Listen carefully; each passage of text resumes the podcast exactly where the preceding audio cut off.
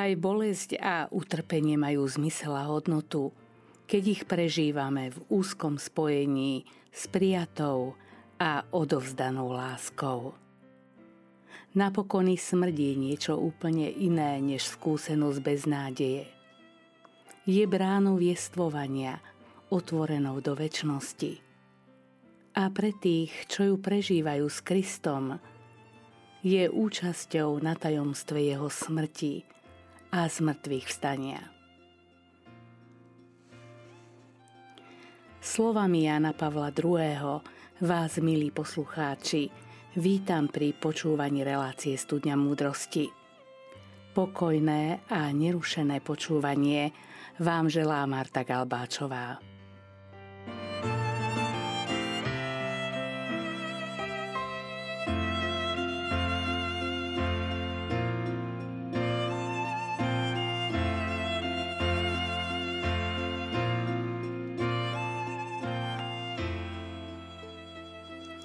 Každý z nás sa môže ocitnúť v životnej situácii, keď napriek medicínskemu pokroku v oblasti liečenia rôznych ochorení lekár stanoví diagnózu aktívne progredujúcej choroby s časovo obmedzeným prežívaním.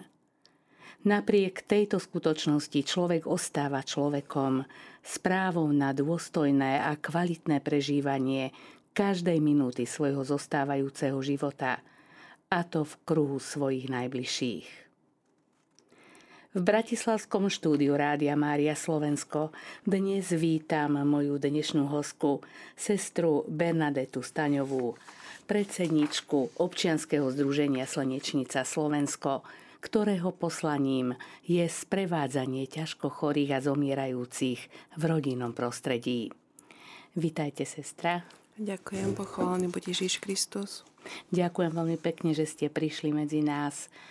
Možno hneď pre začiatok by ste nám mohli niečo povedať o vzniku vášho občianského združenia, teda kde, kedy a ako vznikol nápad toto združenie založiť. Občianske združenie Slnečnica Slovensko založili laicky, alebo je to také laické spoločenstvo, bol to nápad viacerých lajkov, ktorí videli túto potrebu starať sa o ľudí, ktorí sú chronicky chorí, ktorí zomierajú a ktorí chcú posledné chvíle prežiť v kruhu svojich najbližších. Myšlienka bola veľmi dobrá. Na začiatku to mal byť vlastne kamenný hospic a denný stacionár práve pre onkologických a nevyliečiteľných pacientov, avšak postupne sa to ukázalo ako projekt, ktorý sa musel pre isté ťažkosti vlastne zrušiť.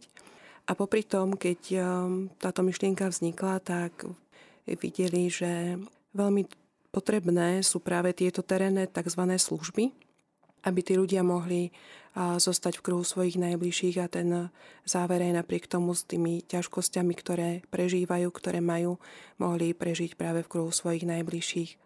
V tom čase vlastne sa rozvíjala alebo začínala vo veľkom paliatívna starostlivosť, ktoré bolo v dnešnej podobe už ju poznáme ako špecializovanú zdravotnú starostlivosť. A v tých rokoch vlastne to bola paliatívna starostlivosť ešte iba v takýchto ako keby plienkach.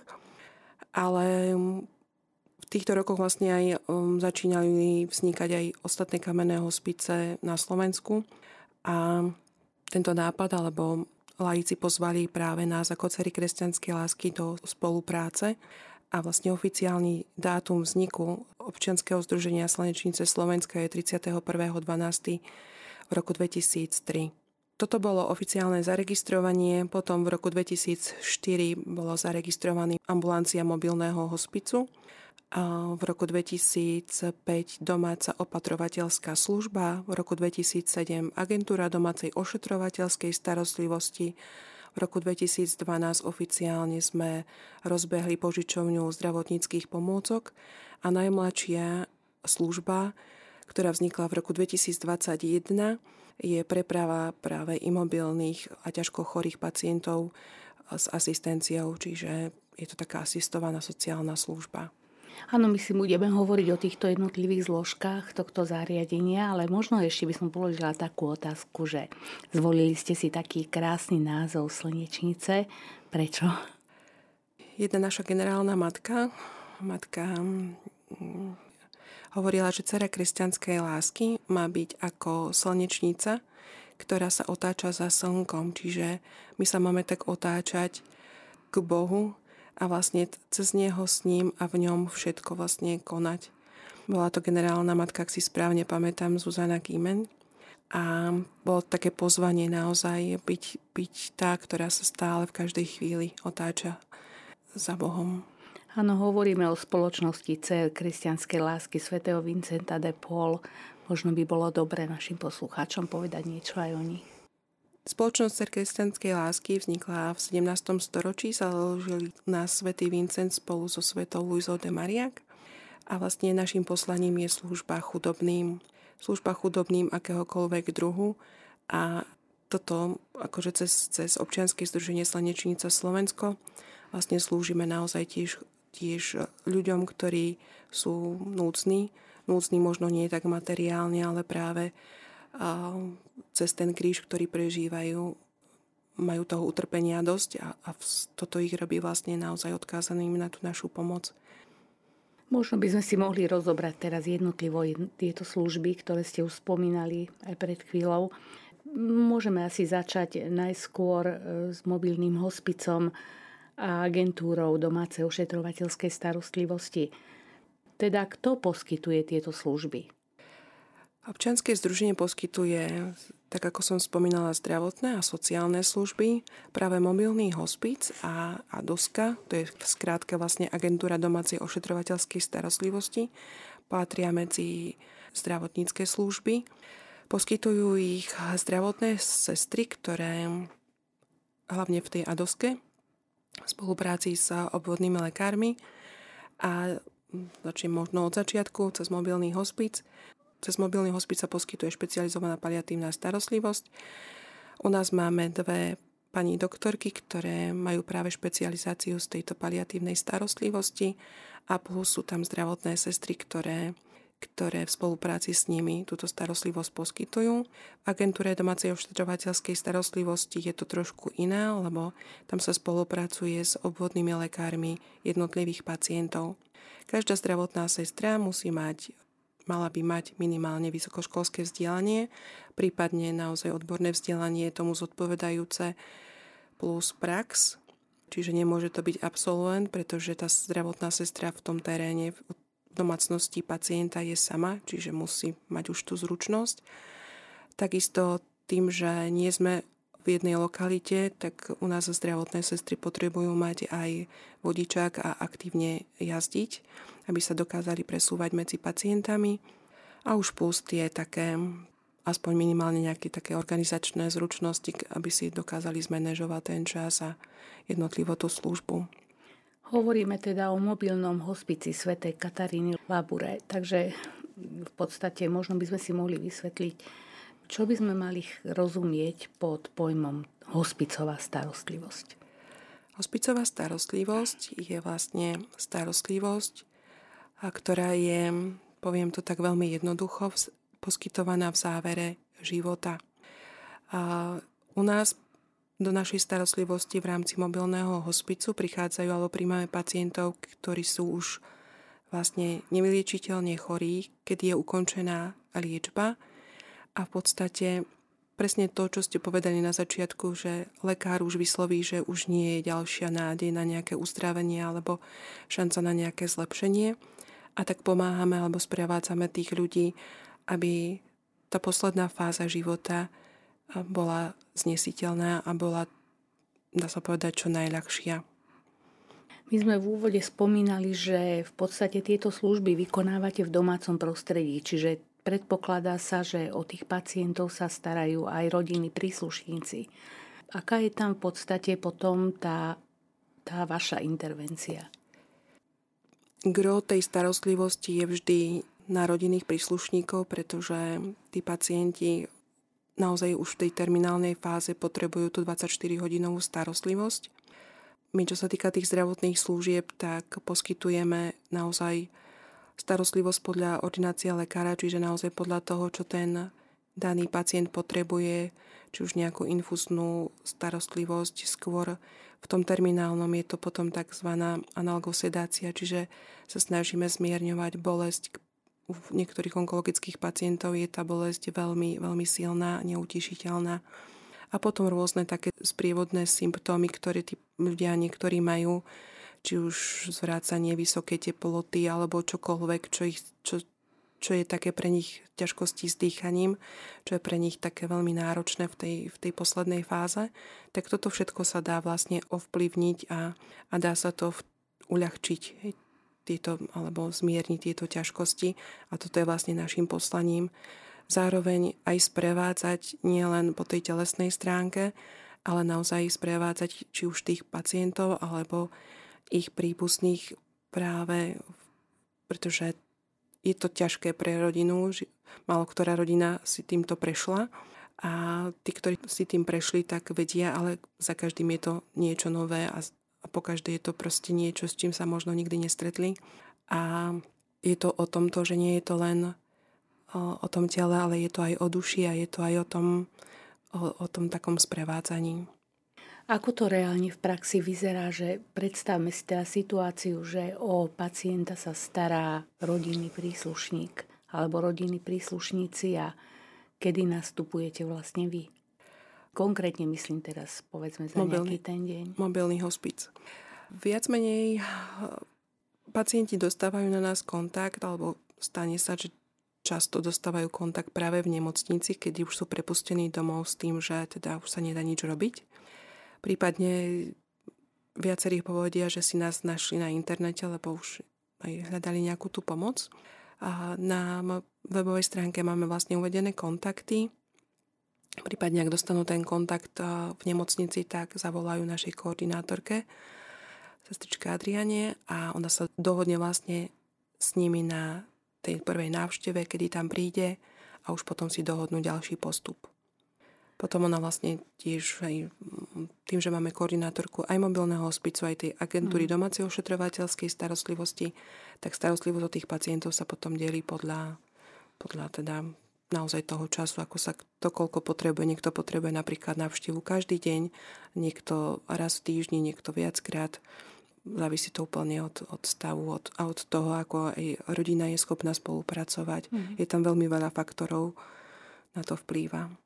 Dá sa to tak pochopiť, že vy potom v podstate, mm, by som povedal, že vykonávate skôr tú odbornú aj starostlivosť? Áno, Áno odbornú zdravotnú starostlivosť aj v mobilnom hospice, aj v agentúre domácej ošetrovateľskej starostlivosti. Agentúre domácej ošetrovateľskej starostlivosti tam sú viac menej chronicky chorí. Prevažnú väčšinu pacientov tvoria už starší ľudia, a či už sú to stavy, kedy potrebujú rehabilitáciu, nejaké prevezy rán, dekubitov a rôznu, niekedy aj infúznu alebo injekčnú starostlivosť. Toto všetko sa poskytuje, ale nie, tí, tí pacienti nie sú akoby terminálni, nazveme to mm-hmm. tak, že nie mhm. sú v tej, v tej poslednej fáze. Aj keď nehovorím, že sa nám nestane, že pacient to by sa skomplikuje zdravotný stav a že nám zomierajú aj tí, ktorí sú v agentúre domácej ošetrovateľskej starostlivosti, ale sú to väčšinou takí, ktorí naozaj to ochorenie majú ako keby tak pod kontrolou. Čo je pri sprevádzaní chorých a zomierajúcich najdôležitejšie? No, ťažko.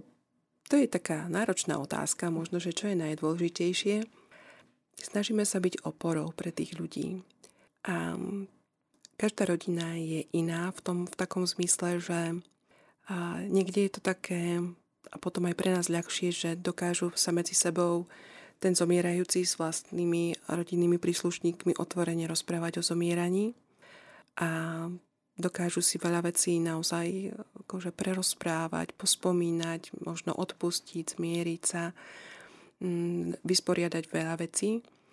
A sú rodiny, kde toto nechcú a odmietajú to a pritom boja sa povedať možno pravdu tomu zomierajúcemu, ale každý z tých pacientov, ktorý zomiera, on vie, že zomiera.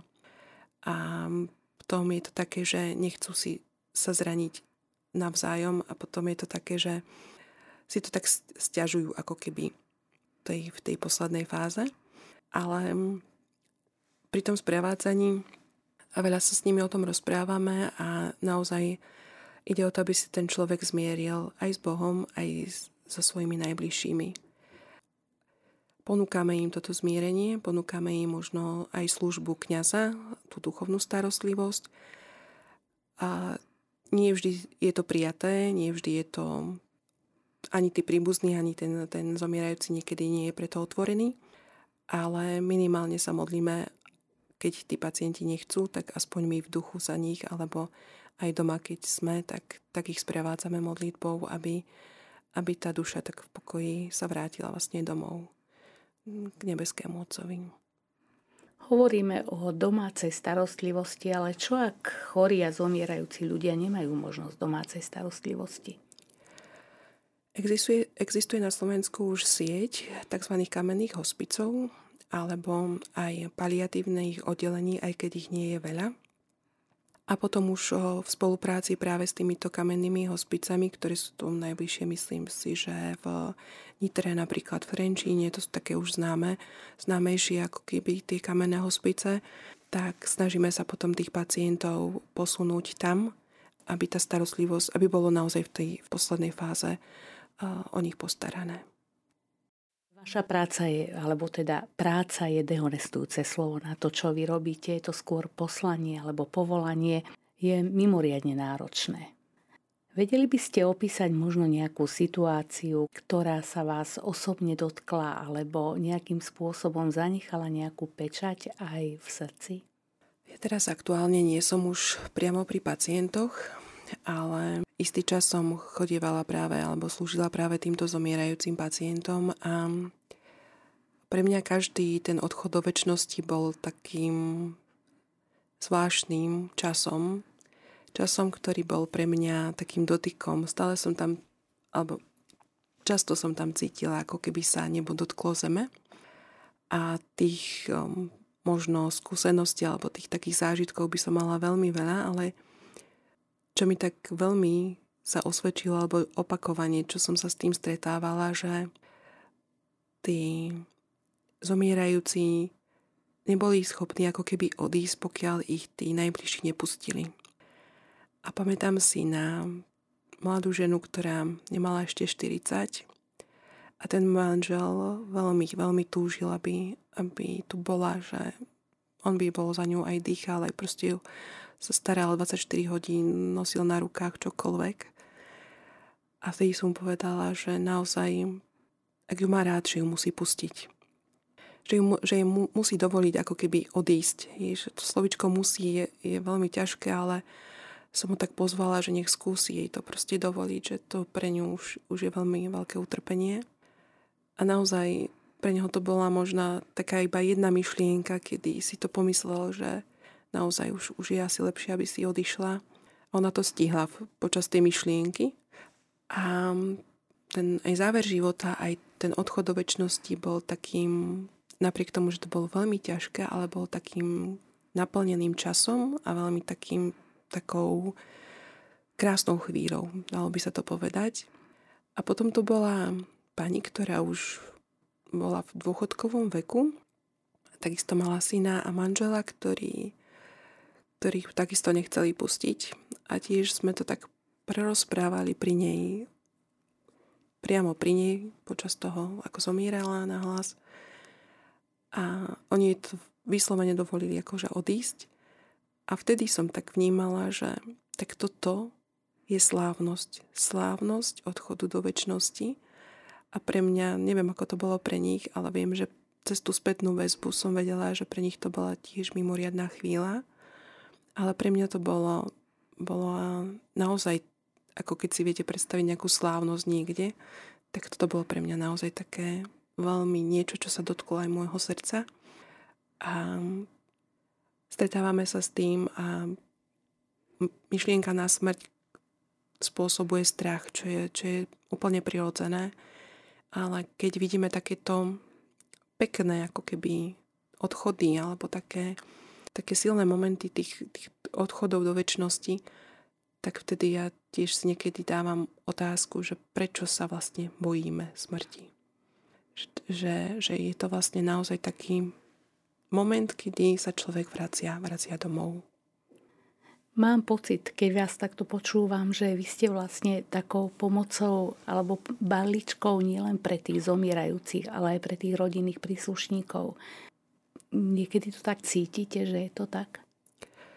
Berieme to si možno ako súčasť toho, hlavne v hospicovej starostlivosti, je to vlastne ako keby taká súčasť tej našej služby, ale veľakrát potrebujú oni ešte aj potom, keď ten ich príbuzný odíde, keď zomrie, tak ešte prerozpráva tie veci, ako keby s niekým pozdieľať to, to, to náročné obdobie, ktoré prežili, prerozprávať. Ako keby, a toto im pomôže, ak majú túto možnosť, ak im túto možnosť poskytneme, tak to smútenie alebo ťažoba tej situácie toho, alebo ten smútok z toho odchodu je taký znesiteľnejší pre nich.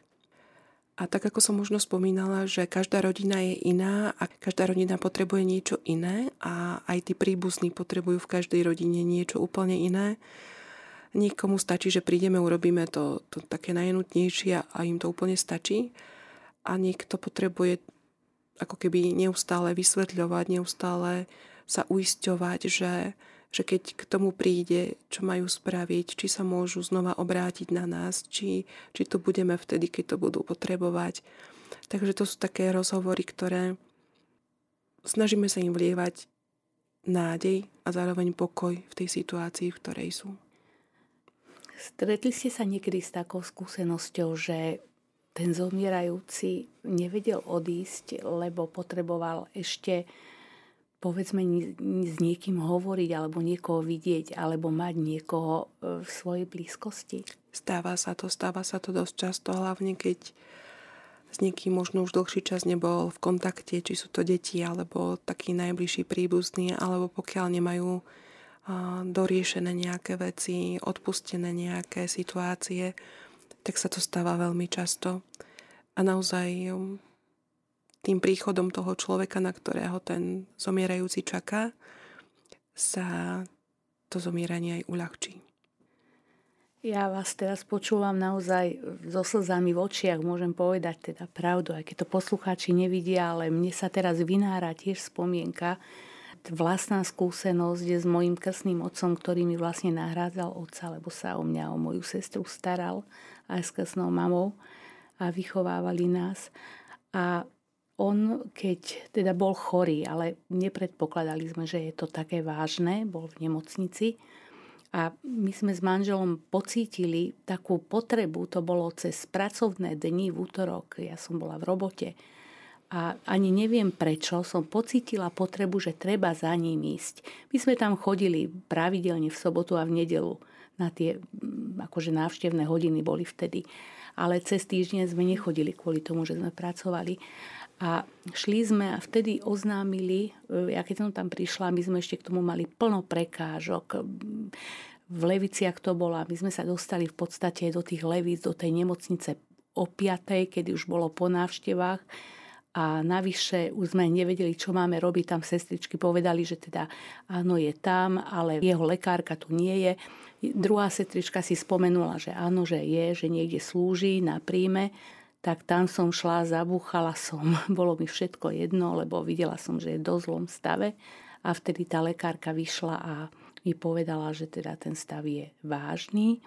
Ja som sa k nemu vrátila, on tam naozaj ležal vo veľmi zlom stave a povoskala som ho na čelo a povedala som mu, ako ho veľmi mám rada, ako mu za všetko ďakujem a že veľmi som rada, že bol mojim otcom.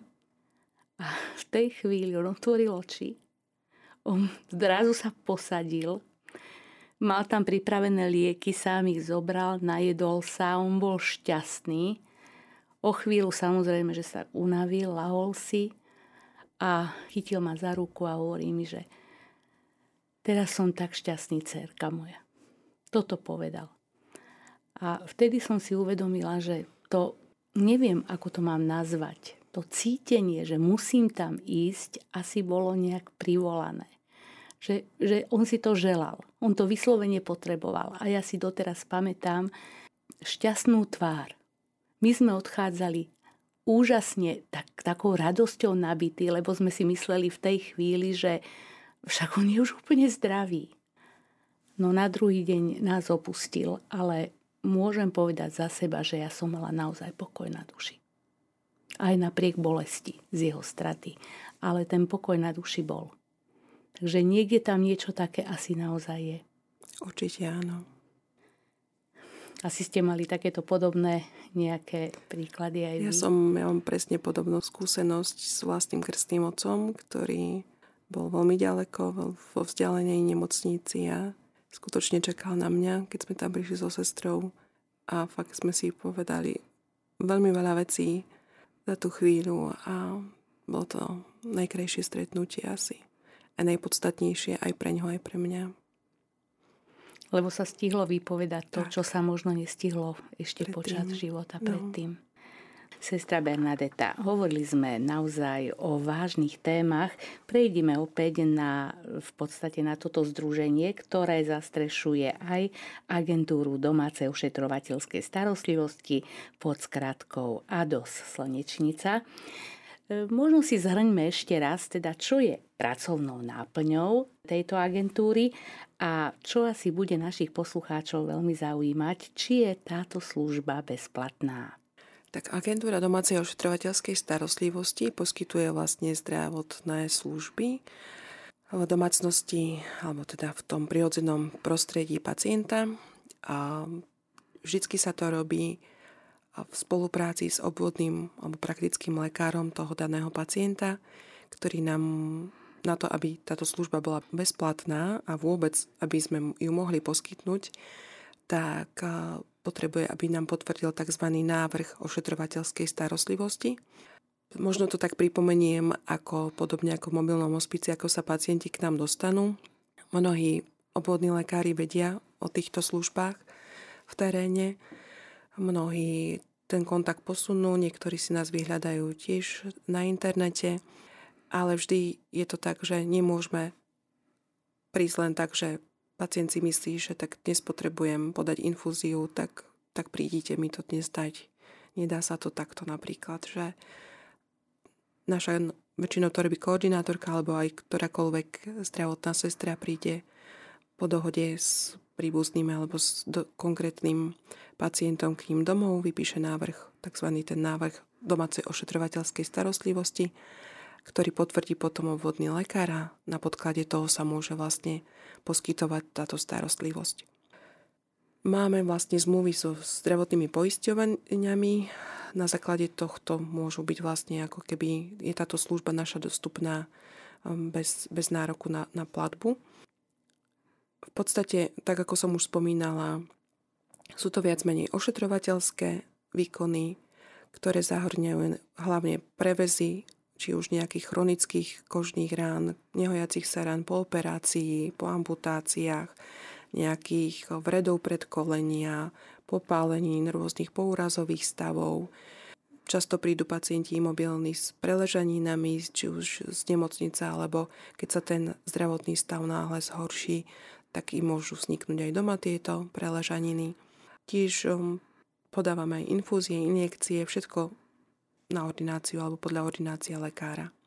Toto sú takéto služby a tá frekvencia a pravidelnosť tých um, návštev, vynimočne to každý deň, zväčša máme tak 3 až akože 2 alebo 3 krát v týždni tieto návštevy, ale sú situácie, kedy to stav pacienta vyžaduje aj, aj každý, každodennú návštevu. Uh-huh. Teraz hovoríme vlastne o tých chronických pacientoch. Áno, áno. Že toto je niečo celkom iné ako tá hospicová áno, starostlivosť. Áno. Možno ešte položím otázku, že tá hospicová starostlivosť alebo ten mobilný hospic, on je ako financovaný? Mobilný hospic je, takisto máme zmluvy so zdravotnými poisťovňami a väčšinou nepokrýva to financovanie akoby tú potrebu Čiže je to viac menej, fungujeme takisto aj, alebo tá ako občianske združenie ako celé. Sme poberateľmi aj dvojpercentnej dane a veľakrát sú to aj finančné dáry, či už od fyzických alebo právnických osôb. Mm-hmm. No hovoríme teda o tej ADOSke, čiže o tej agentúre domácej ošetrovateľskej starostlivosti. Teraz sa vraciam k tomu.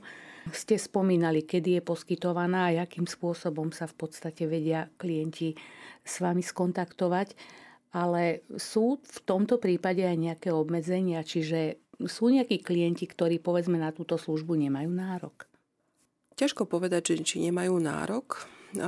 Tým, že v Bratislave je veľa agentúr, viac agentúr domácej ošetrovateľskej starostlivosti, tak um, snažíme sa naozaj akoby byť v nejakej tej lokalite a nepoberáme celú Bratislavu a preto aj keď je to pre nás veľmi vzdialená lokalita, tak sa snažíme ich odporúčať na iné agentúry, pretože aj vzhľadom na dopravnú situáciu v Bratislave, aj na množstvo pacientov, ktorých potrebujeme obslúžiť, by sme to nestihli ani by sa to nedalo vôbec fyzicky nejako stihnúť.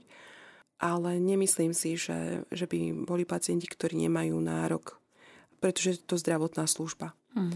Čiže, čiže v tomto smere si myslím, že tam nie sú obmedzenia. Musí s tým ale súhlasiť ich praktický lekár, ktorý vlastne nám potvrdí ten návrh ošetrovateľskej starostlivosti.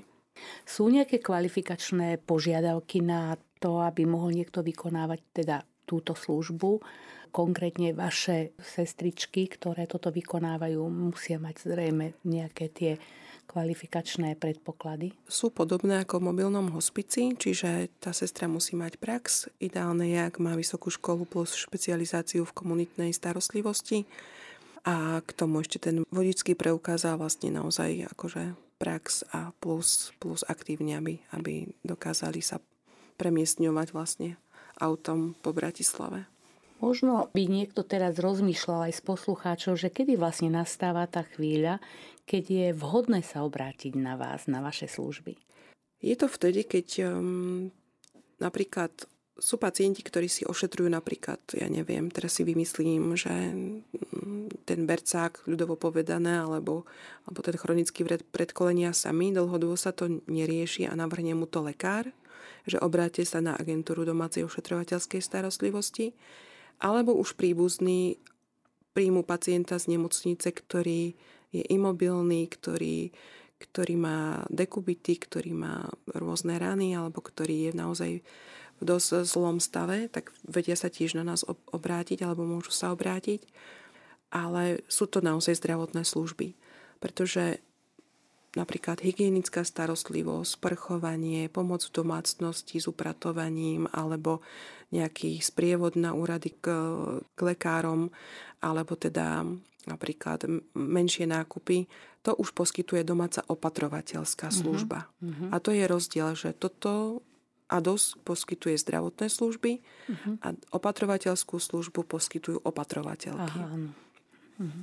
Čiže v tomto, v tomto je to rozdiel, že veľa ľudí si to akože pletie alebo, alebo nevie rozlíšiť, že čo je čo že, že prečo nie ADOS a prečo, prečo vtedy akoby tie opatrovateľky, to je zase bez toho Ačka, že to je DOS, čiže domáca opatrovateľská uh-huh, služba. Domáca opatrovateľská služba, už keď môžem k tomu prejsť, tak to už je sociálna služba, nie je to hradené zo zdravotného ani iného poistenia. My máme iba samoplatcov, keďže nemáme zmluvu so, so žiadnou nejakou inou agentúrou alebo s nejakou inou organizáciou. A v podstate domáca opatrovateľská starostlivosť sa poskytuje ľuďom na tom odkázaných, čiže mali by mať tzv. odkázanosť hej, vybavenú, ktorá sa, každý si to môže pre svojho príbuzného, ktorý je na to, ako keby má na to nárok, že potrebuje pomoc, či už pri tých seba obslužných úkonoch, alebo naozaj v tej domácnosti niečo, pokiaľ fyzicky už nevládze, alebo je psychicky na tom zle, čiže už trpí nejakou demenciou, čiže má na to nárok a tak to treba potom si vybaviť naozaj cez tú odkázanosť na tú tzv. sociálnu službu a to sa vlastne vybavuje sociálnej časti vlastne každého mestského úradu. Uh-huh. A čo sa rozumie pod týmto pojmom? To znamená, že viem, že prevádzkujete, alebo respektíve máte tam aj požičiavanie zdravotných pomôcok alebo prepravnú službu imobilných osôb aj s asistenciou. Na toto všetko si treba vybavovať to, čo ste teraz spomínali? Nie, e, iba na túto službu, Aha. čo som spomínala, tú domácu opatrovateľskú službu, pretože požičovňa pomôcok, tú zdravotnú pomôcku, ktorú pacient potrebuje, alebo teda klient, môže byť iba dočasná vec, že niekto má, ja neviem, uh-huh. zlomené obidve nohy, potrebuje si požičať invalidný vozík, ale to nebude trvať, akože hej, že môže byť aj mladší, nemusí byť uh-huh. akože starší iba človíček. Takže Vtedy je to také, alebo polohovateľnú postel po, ja neviem, teraz si vymyslím, po, po cievnej mozgovej príhode. Potom mm-hmm. už keď sa ten človek zmobilizuje, pomaličky rozchodí, mm-hmm. tak vie fungovať možno aj na obyčajnej posteli. Mm-hmm. Alebo sú to také rôzne veci. Čiže tam nepotrebujeme odkázanosť, ale je dobré, ak tí príbuzní si vybavia minimálne výmenný lístok u obvodného lekára, že ten pacient potrebuje takú a takú pomôcku, alebo ak má napríklad ZTP preukaz, to stačí na to, aby si tú pomôcku mohol vypožičať. Uh-huh. Spomínali ste aj pacientov s demenciou. Možno to je taká trošku iná kategória pacientov, predsa e, to je dosť bežné, pri, hlavne pri tých starších e, klientoch. Ako by sa malo starať o takýchto pacientov? Čo sa týka opatrovateľskej služby alebo aj agentúry domácej ošetrovateľskej služby a vôbec týchto mobilných služieb, takýto pacient alebo klient, podľa toho, aký druh sociálnej služby, a vlastne aj všetky tieto naše terénne služby sme schopní poskytovať len za pomoci rodinných príslušníkov. Čiže naozaj aj tí dementní pacienti majú také svoje špecifika, ale pre nich je veľmi dobré a veľakrát aj dôležité, aby zostali v tom prirodzenom prostredí, kde, kde to celé poznajú, pretože každý chápe, že keď tí príbuzní už nie sú schopní mu poskytnúť tú starostlivosť alebo naozaj ten dozor tých 24 hodín možno, že a nie je to pre nich ako pre rodinu zvládnutelná situácia, že potom posúvajú týchto svojich príbuzných do zariadení preto určených s tzv. buď špecializovanou starostlivosťou alebo práve s demenciami ale naozaj pokiaľ sa dá a že aj tá demencia má rôzne fázy a pokiaľ je to ten začiatok alebo naozaj tie, tie začiatky, keď ešte ten klient alebo pacient teda vníma, že je doma, že pozná tých svojich príbuzných, aj keby ich nepoznal, ale veľa.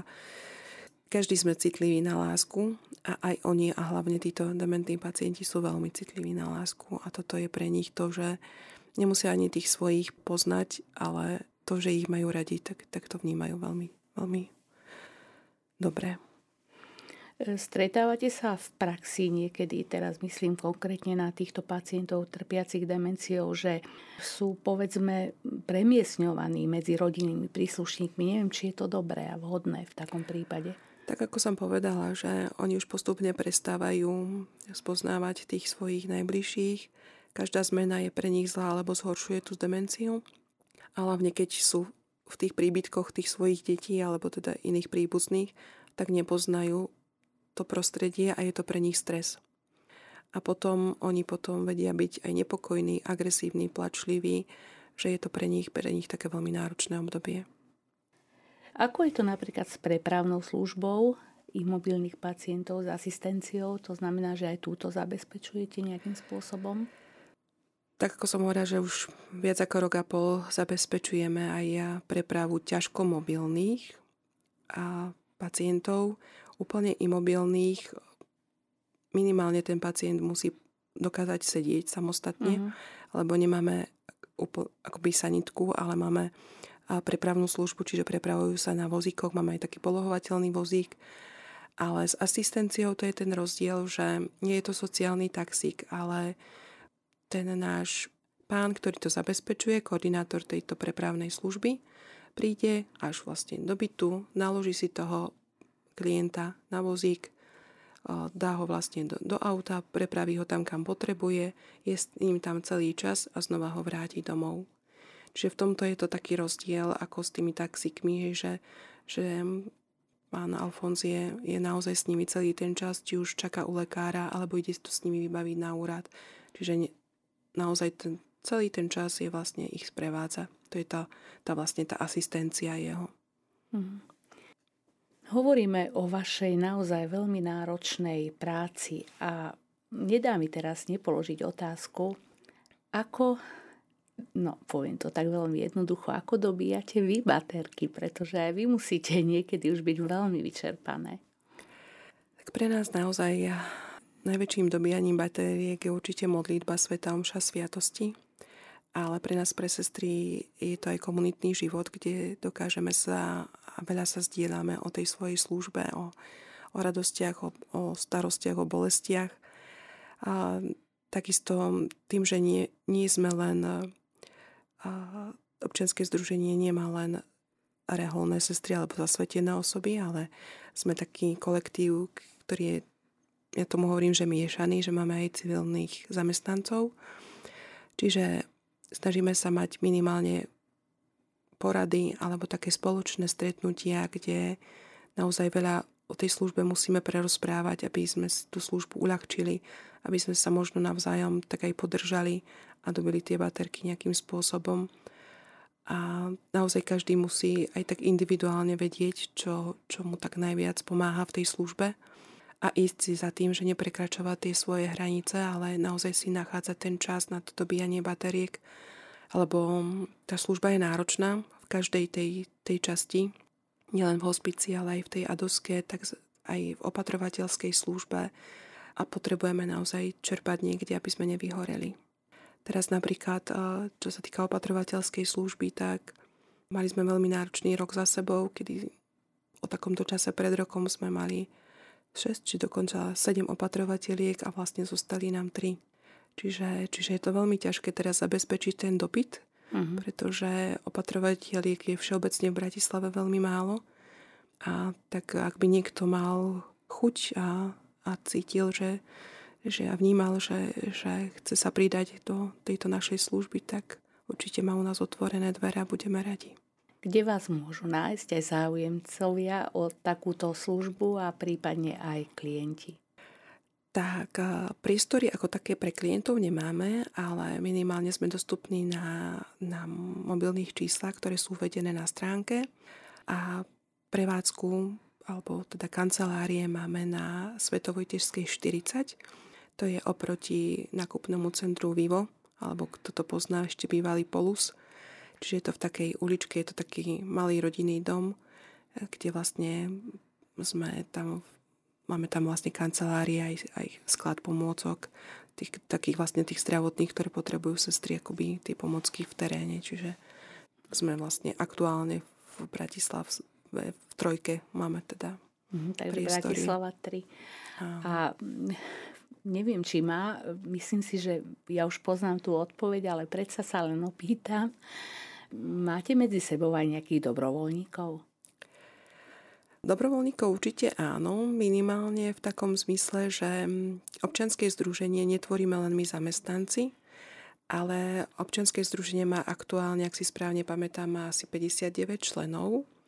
Čiže sú to aj ešte zakladajúci členovia, ktorí zostali a tí už väčšina z nich akoby nevládzu, ale tí nás minimálne podporujú modlitbami, za čo im veľmi ďakujeme, lebo to je sila, ktorá, ktorá nám pomáha existovať. Potom sú to rôzni dobrovoľníci, ako napríklad naši, naši spolubratia, ktorí nám pomáhajú práve vykonávať aj tú duchovnú starostlivosť o tých zomierajúcich, a nie len o zomierajúcich, ale aj o tých iných pacientov alebo klientov občianského združenia Slnečnice. A potom sú také rôzni, ktorí možno takými rôznymi maličkosťami, či už cez zdravotnú službu, pani doktorka, alebo cez také rôzne možno malé veci nám pomáhajú vlastne, aby tá slnečnica pokračovala, aby, aby tá naša služba bola ľahšia. Keby ste si mali niečo želať, alebo mali možnosť si želať niečo, čo by to bolo? Čo by to bolo? Je teraz veľmi taký náročný čas, náročný čas, že je veľa takého stresu a nepokoja okolo by som si tak naozaj želala, aby, aby tú lásku, ktorú nám Boh zjavil, aby sme ňou boli same preniknuté, ja konkrétne napríklad tiež aj sama, a aby sme ju dokázali šíriť ďalej. Aby tá láska, ktorá je našou silou, ktorá je našim možno hnacím motorom, ktorú nám Boh dáva, aby sme ju dokázali čerpať, dávať ďalej, aby sme možno k tej láske a k tej službe, ktorú, ktorú máme, mohli pozývať aj tých ďalších. Týmito krásnymi slovami sa budeme chyliť ku koncu aj našou dnešnou reláciou. A keďže teda gro tejto služby patrí práve spoločnosti CR kresťanskej lásky svätého Vincenta de Paul, Povedala by som alebo zarecitovala niekoľko slov práve z básne Slnečnice od sestry Eleny Tencerovej. Každý kvet slnečnice bude obrátený k slnku, ako zdroj lieku, svetla v tom každom malom zrnku. Sestry Vincentky, céry kresťanskej lásky, je v Božom srdci vpísaný váš program krásny. Nech Pán žehná vaše úsilie. Za čo vám zo srdca ďakujeme a ja aj vám, sestra Bernadeta, ďakujem za dnešný rozhovor. A vám, milí poslucháči, za pozornosť. Z Bratislavského štúdia Rádia Mária Slovensko vám ešte pohodový a ničím nerušený deň želá Matúš Hrnčiar a od mikrofónu Marta Galbáčová. Zostávajte z Rádio Mária, s rádiom, ktoré sa s vami modlí.